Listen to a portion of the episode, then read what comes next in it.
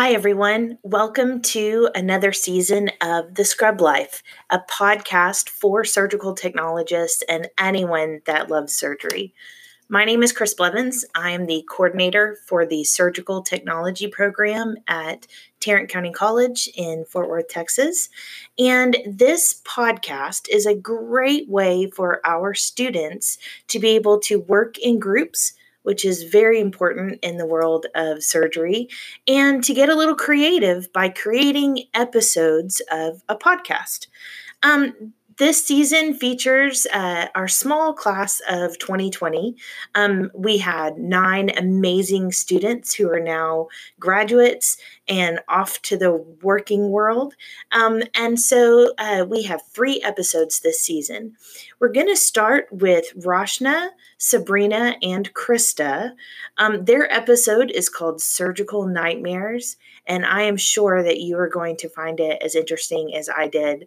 I think they did a wonderful job. So, without any further ado, here is Surgical Nightmares, episode one.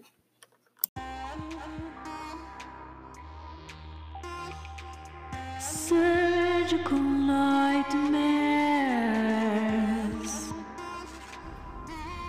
Hey everyone, thanks for listening to our podcast on surgical nightmares. I'm Ashna Khaliq, one of the members of the group. I'm Christa Carr. And I'm Sabrina Lopez. We're going to be discussing several different incidents that are very real that have occurred in the past and what, as a CST in that position or case, could have done to possibly prevent such a thing from occurring in the first place or what could have been done to prevent it. A lot of the incidents we are about to mention is not to indicate that such carelessness always takes place in the healthcare field in fact, every worker in the healthcare field tries their best to prevent incidents such as these, but on the occasion when it does occur, it's dangerous to the patient. So, the following facts and case I'm about to discuss are published in the article Jaw Dropping Medical Mix Ups by Tara Sunstein on MDLinx. Okay, so one of the cool facts that this article brings up that I would like to point out is the unbelievable fact that medical mistakes are actually the third leading cause of death in the US. These mistakes can be the result from anything like unrecognized operative complications to mix ups, such as like doses or types of medications received. Wow. it's wild. It is wild. Okay, so the first case that I'm about to bring up, well, I'm gonna bring up right now, um, it occurred in Rhode Island. In 2007, there were actually three, not one, three reports of wrong site brain surgery within less than one year at the same hospital. Holy yeah. yeah, it's Rhode Island Hospital, so I know where I'm not going. A prestigious teaching hospital. Okay, they must not be teaching, right? Or Brown University. Um, the operations were performed by an experienced brain surgeon, which is really shocking to me, a doctor in training, and a chief resident. These errors occurred because the staff involved did not follow universal protocol to reduce medical errors. You would think after the first time it happened, they would try to prevent it happening from the second and third time, right? Yeah. yeah, yeah. They obviously didn't follow universal yeah, protocol. No, ma'am. So for the first case, the a third year resident, he failed to mark the place where he was supposed to put a drain in the patient's head. Oh. Yeah. And then in the second case, surgeon, he incorrectly marked again which side of the patient's head would be operated on for the removal of the blood clot. And then the last case, the hospital's chief near resident cut into the patient's scalp on the wrong side. Yikes. Yep, definitely yikes. So, in the first two cases, the surgeon actually cut all the way through the patient's skull, and in the third case, the surgeon actually stopped just after cutting, cutting into the scalp, so before they realized their mistakes. In all three cases, the doctor uh, closed the incorrect surgical site, and then they went on to move on to operate on the correct side. Oh, so, shocking.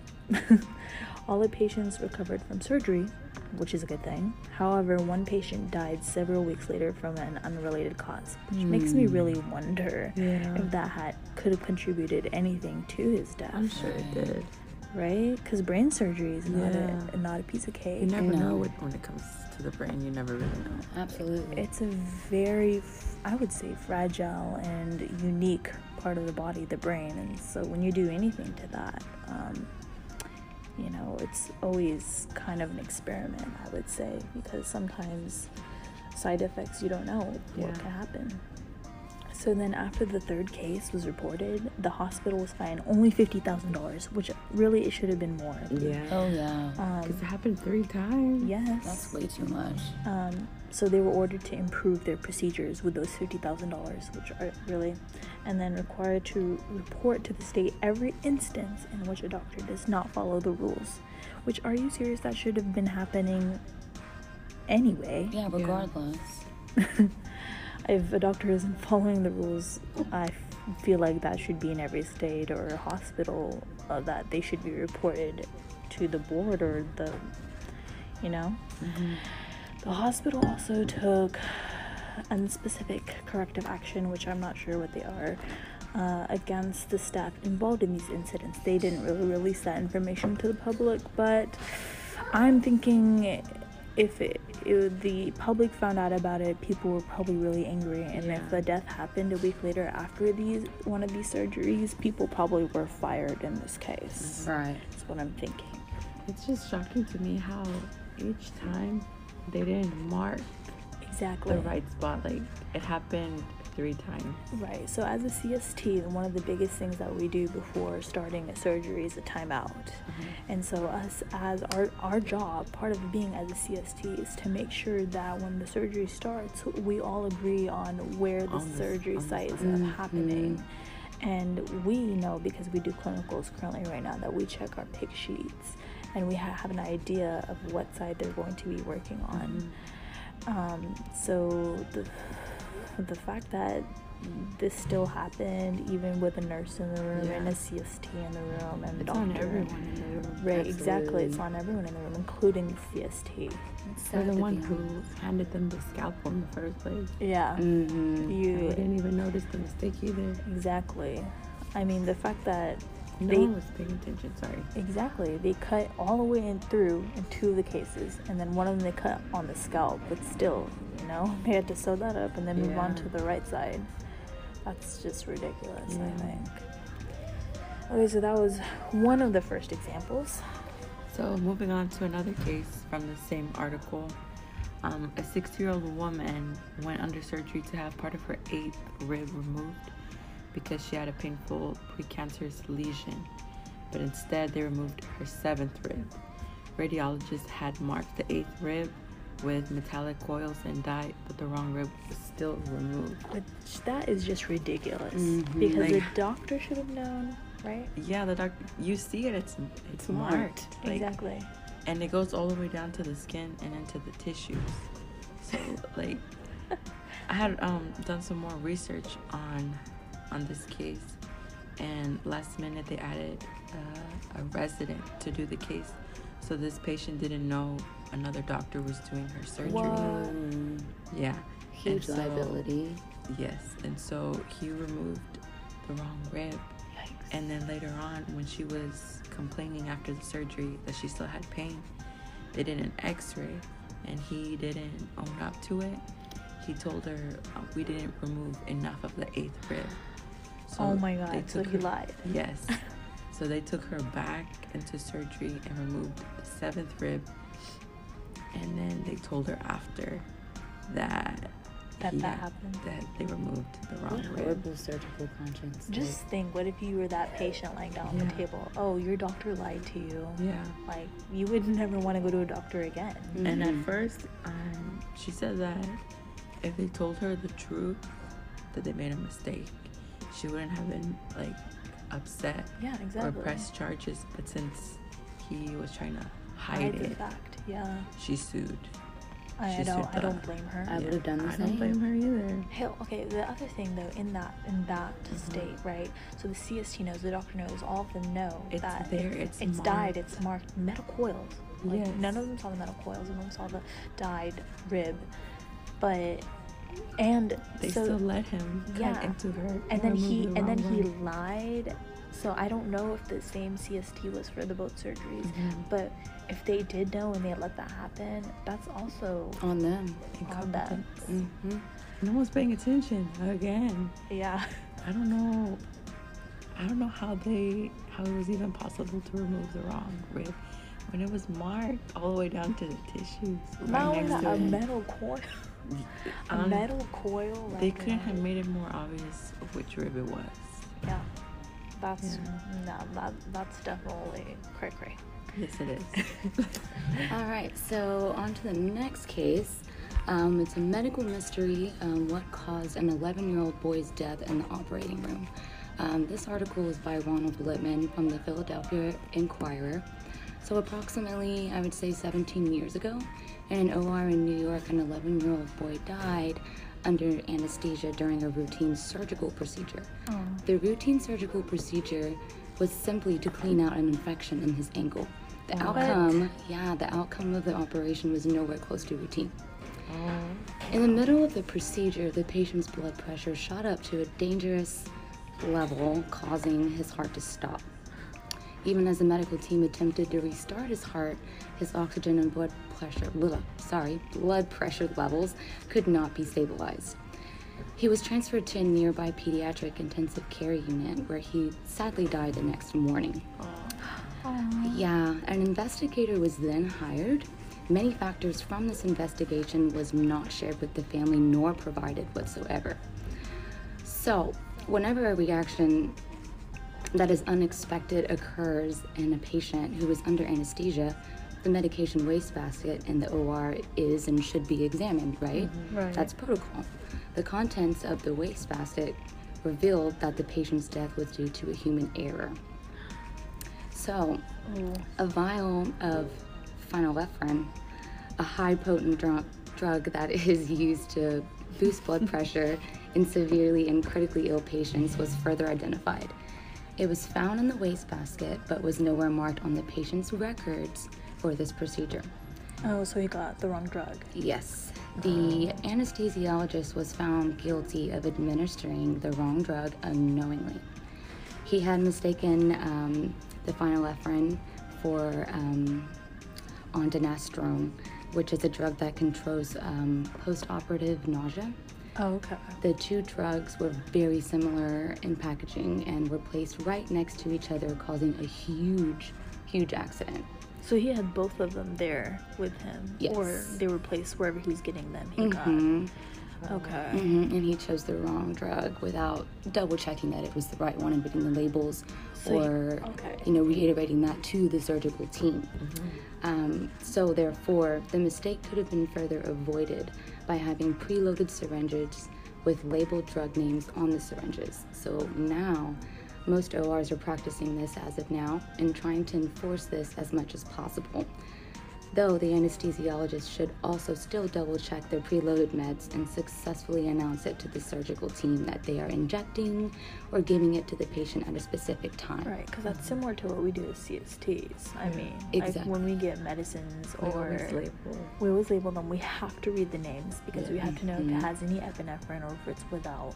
Um, and then when again when we do our timeouts, the nurse always asks you, "Do you have any like medication on the back table?" So that's like the second time as a kind of a double make sure. Did you get anything else added back there? And you you know you check everything. Everything has to be labeled, and you read off what you have on there. Right, and normally, you know, the anesthesiologist is is going to verbalize like I'm injecting Right. this medication, but therefore that was not the case. So that did, probably didn't happen in or maybe he thought he was injecting that that medicine, But he didn't look hard But enough he- to see if that was the correct medication. which is so wrong. So sadly, an 11 year old boy died during a routine. So that can show you literally just not even looking carefully enough, like not reading something, could literally led to someone dying. hmm A child. That's sad. Like that family was devastated. Which when anyone, which any when anyone dies, it's always bad. But when it's a child, it's just more tragic. It's harder. Yeah, Absolutely. especially for that family. Ah, anyway, so on for my next case. So my next case that I'm actually about to talk about, I actually learned when I was in high school about this because I actually live near um, the city, or yeah, I live near the city that it occurred in. So me and my teacher and other classmates used to discuss about this case quite frequently.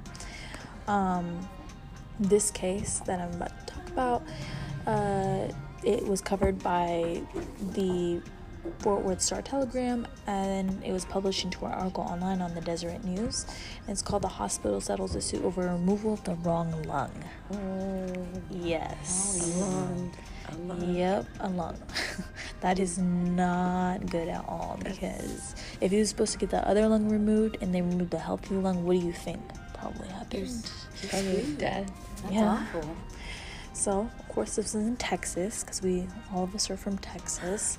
Um, so, the family of Texas man who died of cancer. So he did die of cancer after the surgeon removed his healthy right lung, and he left the tumor in his left one. They, so they settled the suit for um, what I read nine million dollars, but I think that suit did go up even higher later than that. Yeah, from my research. But according to this article, yeah, it was nine m- at that time. Um, so this did happen in 1995, which is like the year I was born. But still, you know, it's not when you think about it, it's not that long ago from you know 2000s. Um, so in this case, the Fort Worth Star Telegram they reported that uh, it happened on a Saturday at the hospital, and they give the hospital name. It's the Osteopathic Medical Center of Texas. Me and my teacher were discussing this, and she was saying how literally because of what happened, the hospital was closed down. I think they go under a different name now. So Because of that? Yeah, because they don't want to, you know, associate with what happened Right. Oh, and so they they said that they admitted to no wrongdoing in the case.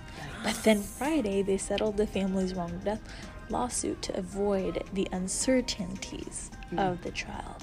Because everyone just um, people who were involved in that case discussed outside of it. I, um, it may have been covered in different articles that you know, we listen to music in the surgery room. You know sometimes you know people have discussions and they talk, but uh, I think what happened in this case was they were horsing around a little too much and they got sidetracked.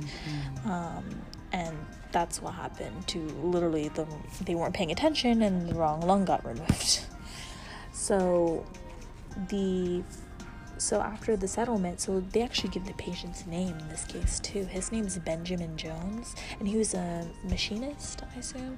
I don't know if that's how you pronounce it, but he worked with machines. He died in February of 1994, so he was 62, uh, nearly three years after his surgery Right. which which that's pretty good for surviving after Yeah. a, a wrong surgery but the fact that you know yeah so the lawsuit states out that um, the hospital officials knew that there was confusion over the location of his tumor one week after the surgery but they still didn't tell him about it. Oh my goodness.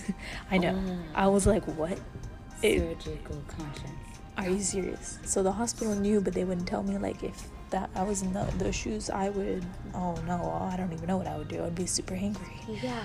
Um, so then, guess what? So in that October, a group of seven doctors paid the Jones family 5.5 million in the case, and the surgeon, the main surgeon of that case, Robert McFall, he admitted in a signed statement that he neg- negligently removed the wrong lung. Oh man. So he did own up to it. But the fact that other seven other doctors paid for it, so it makes me wonder how many doctors were involved in this case. You know, because people do, doctors, do, Doctors, they talk nurses, exactly. Um, when one doctor's not sure, he, they go on to another doctor and get a second opinion. You know, sometimes other doctors read um, tests for another doctor. You know, so a pretty big group was involved. So Honestly. Yes. Um, and then someone called the hospital and they said that McFall was no longer employed at the hospital, so they did fire him over that case. Um, With reason. yes, I don't know if he's still practicing. I wouldn't know, but I would think he would lose his license over something like that. Definitely. So Jones was actually never told about the error, and instead he discovered it on his own when he reviewed his medical records after switching health plans. They never told him? They never told him. Wait, wait. They never told him. He found out after he was switching his um, healthcare, pretty much. Oh my gosh. I know. Oh. Yeah. And then, guess what? This is the biggest shocker. So after he died, they did an autopsy, and it revealed that Jones had a good chance of beating the cancer even after the surgical mistake. Oh my god. But his wife Shirley told the newspapers that doctor told her husband that treatment would buy him a painful few months at best, so he decided it wasn't worth it. Wow. Which makes it even worse. So the fact that they told him, hey, you don't have a good chance of surviving, um, which makes me think they said that because of the mistake, because they didn't tell him of what happened. Absolutely.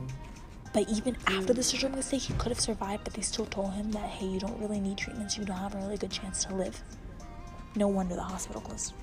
Oh my goodness. Oh my. Yeah. Oh, man. Yeah, I'm sorry, but how do these people have medical degrees? I don't know. After How how do these people how are these people human?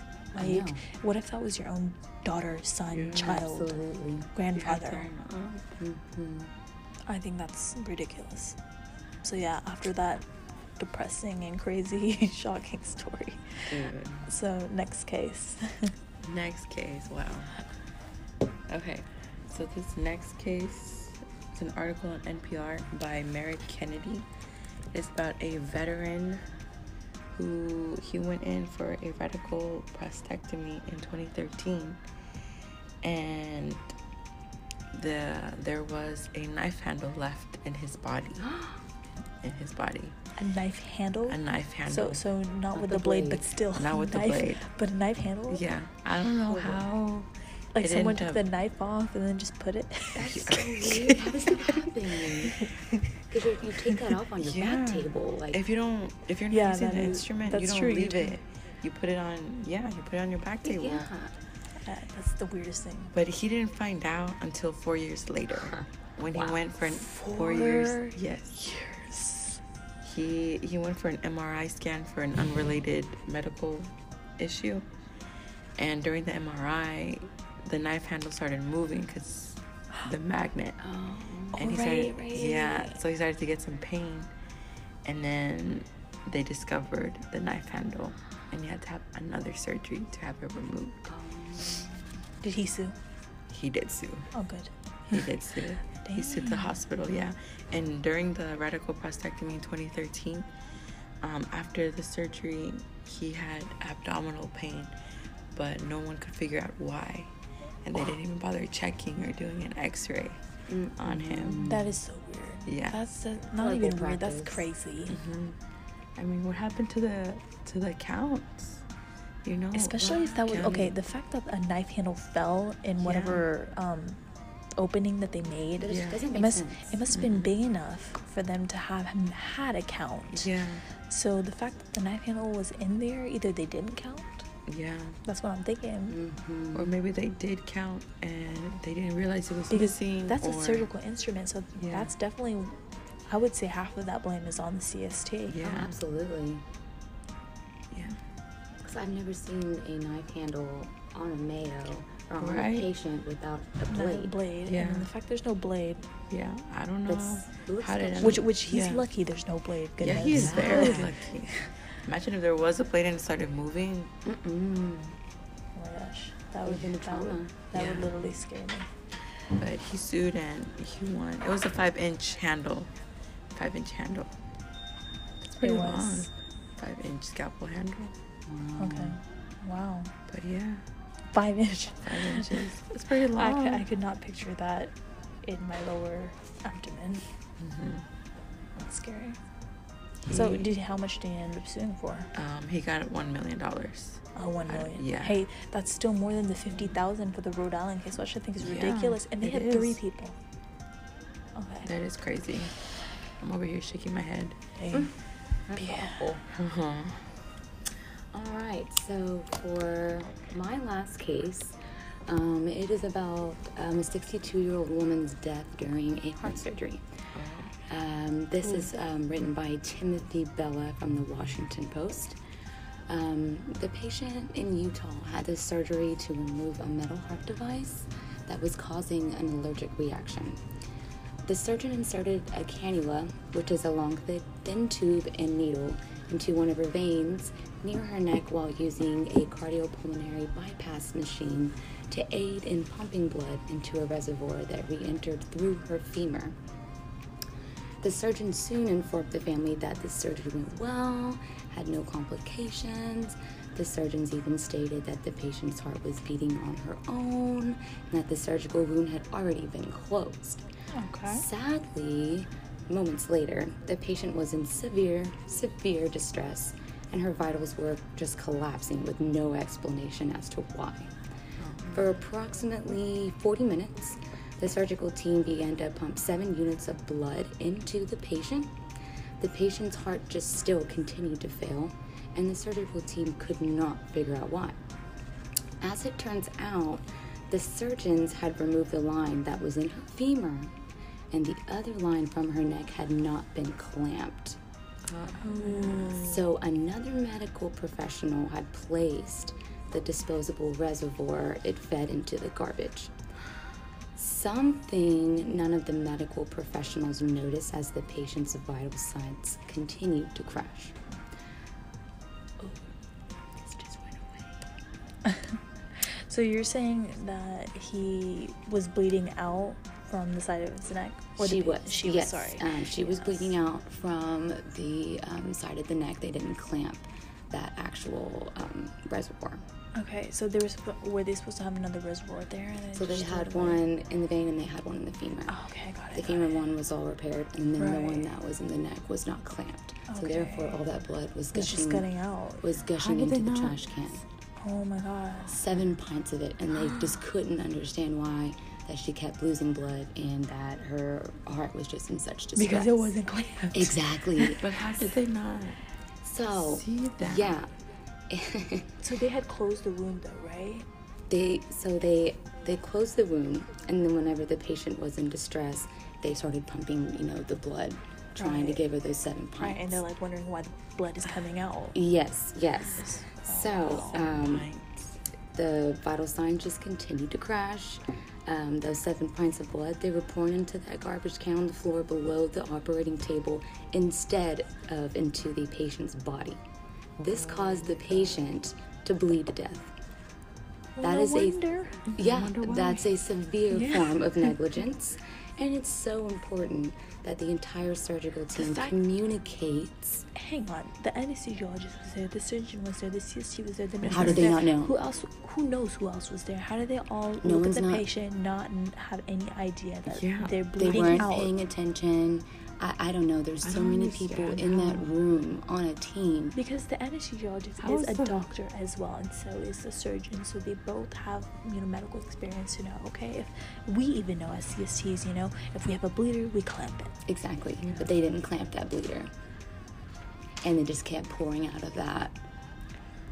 I just don't understand how they didn't see it. How was there a garbage can right there too? Exactly. I have no You know, idea. That is the weirdest under- thing ever. It is so weird, but that's a severe form of negligence. And I mean, that's what makes it so important for a surgical team to communicate and to be completely aware, especially when it's becoming a traumatic situation. Even if it's not a traumatic situation, if it's Yeah. something minor, everyone should be aware Yeah. of what's going on in all aspects of the patient's Even if body. they didn't see it, wouldn't they be like hearing something falling into the trash, Trash? can? or Exa- something? I have no idea. Maybe they were yelling. I, I that is the mm-hmm. weirdest thing ever. But that patient died because of what they did. They Yep. weren't observant enough. Like I said, you have to be observant, just like that anesthesiologist in that other case was observant and read the wrong medication, got the And the you know what's so sad about it? Is that they were just going to remove a metal heart device that was causing an allergic reaction Which is kind of like an everyday, Wow. like that's a common thing. A Like people do that all the mm-hmm. time. Yeah, routine procedure. Yeah. Okay, so to summarize, kind of, okay, here's another fact that we like to add on. Um, so, for those of you who don't know, timeouts were not actually invented, I guess you could say, um, until 2003. So, so, for a few of these cases, it kind of makes well, it doesn't make sense. It should have never occurred even before Yeah. timeouts were invented.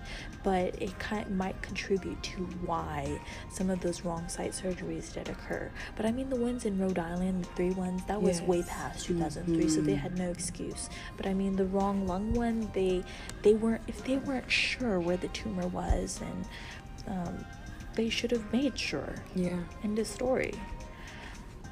Um, another thing that you know everyone doesn't know. So the CDC likes to put out like causes of death and stuff, and they don't really put medical errors on in that list, which I think they should. Yeah, they definitely should. Because here's here's an interesting fact. So this is going back to that same article that I started with, um, in jaw-dropping medical mix-ups. They more than 250,000 people in the United States die every year from medical errors, and that's according to experts from Johns Hopkins University School of Medicine. So, and they published their findings in BMJ. And so they actually wrote to the CDC and they urged them to add medical errors to its annual list of why people, the reasons, uh, leading causes of death in the US.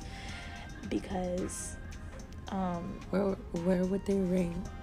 Do you know? Okay, so the the the C, it would the CDC should list it as the third most common death cause of death in the U.S. Yeah, so after heart disease, oh my god. heart disease and cancer, and so heart disease and cancer are like one and two, and then number three originally would be respiratory disease, but it would replace respiratory disease. Wow. I know. After heart disease. Yes, Right. That's not not number seven, not number three. Top Mm. That makes you like think if number one or number one and two are heart disease and cancer and number three is you know medical mistakes that or that occur. That's huge. that is huge That's a lot. that means we need to take more preventative action we need to uh, make sure that exactly we need to make sure people are being careful Communication is key in surgery. yes observation is definitely key Surgical 100 conscience. Yeah, absolutely. Cerebral constants, yes. And as a CST, so our roles as CST is so important to be as a backup. Absolutely. And enforcing those ideals. So I hope you enjoyed our podcast for surgical nightmares. Thanks for anything- listening, Thank you for guys. listening. We love sharing our information with you, and we hope that you enjoyed it as much as we did. Yes, and I mean, I'm sure y'all have heard of like all sorts of things like Doctor Death and other stuff that maybe, you know, similar cases. But like I said, this shouldn't scare you from going to the hospital. Or should it? Yes. Just do your you research. could die. Honestly, do your research. Um, But you I could you can definitely find out what doctors you know to choose for your surgeries and who you trust. Um, just you know, be careful out there. Thanks, guys. Thanks, guys. Thanks. Bye.